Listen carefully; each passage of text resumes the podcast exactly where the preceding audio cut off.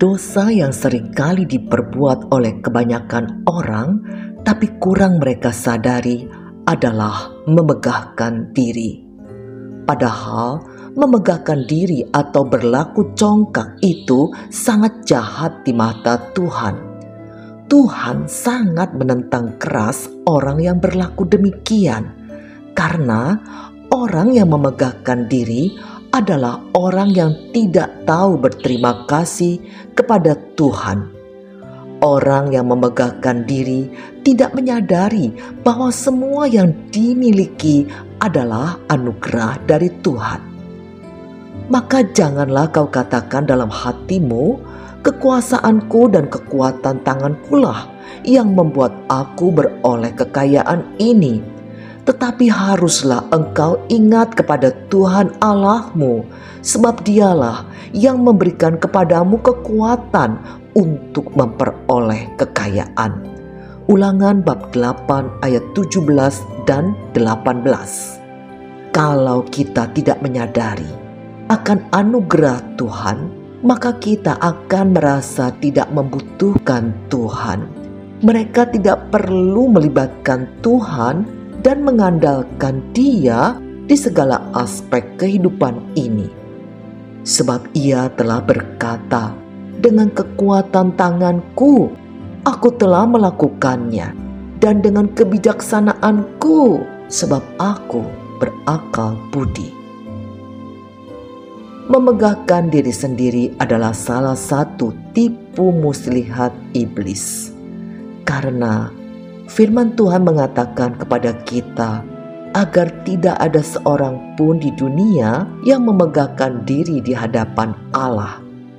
Orang ini memegahkan kereta dan orang itu memegahkan kuda, tetapi kita bermegah dalam nama Tuhan. Dalam 2 Korintus 12 ayat 1 sampai dengan 10 dikatakan Rasul Paulus justru harus bermegah, namun bukan tentang pemberitaan miliknya sendiri, melainkan pemberitaan yang ia terima dari Allah. Paulus tidak memegahkan pengetahuannya sendiri, tetapi pengetahuan Allah yang dibukakan kepadanya.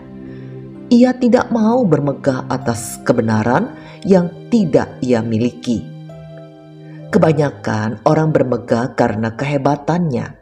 Puncak kemegahan diri seseorang adalah membesarkan dan memuja dirinya sendiri. Paulus mempunyai alasan kuat untuk bermegah atau menyombongkan diri tentang pengalaman yang luar biasa kepada jemaat Korintus. Akan tetapi, Tuhan tidak menghendakinya Tuhan justru memberikan suatu duri dalam dagingnya. Apa pun yang menjadi duri Paulus saat itu, ada maksud Allah mengizinkannya hadir dalam kehidupan Paulus. Dalam pergumulannya, Paulus menghendaki agar duri dalam daging itu diambil darinya.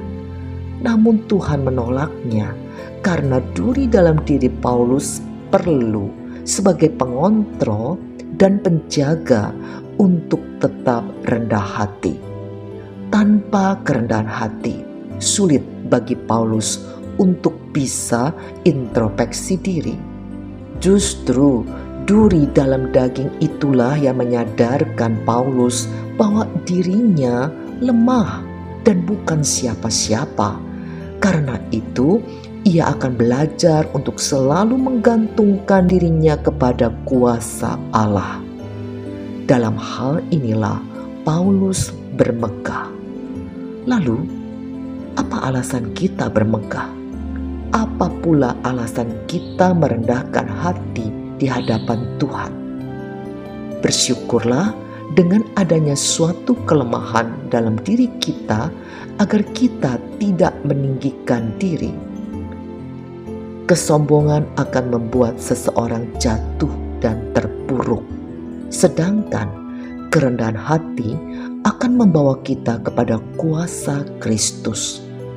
Setialah melayani dengan rendah hati. di dalam kelemahan sekalipun. Karena diri kita yang lemah ini dapat dipakainya menjadi saksi Kristus. Sebab di dalam kelemahan kitalah kuasa Tuhan menjadi sempurna.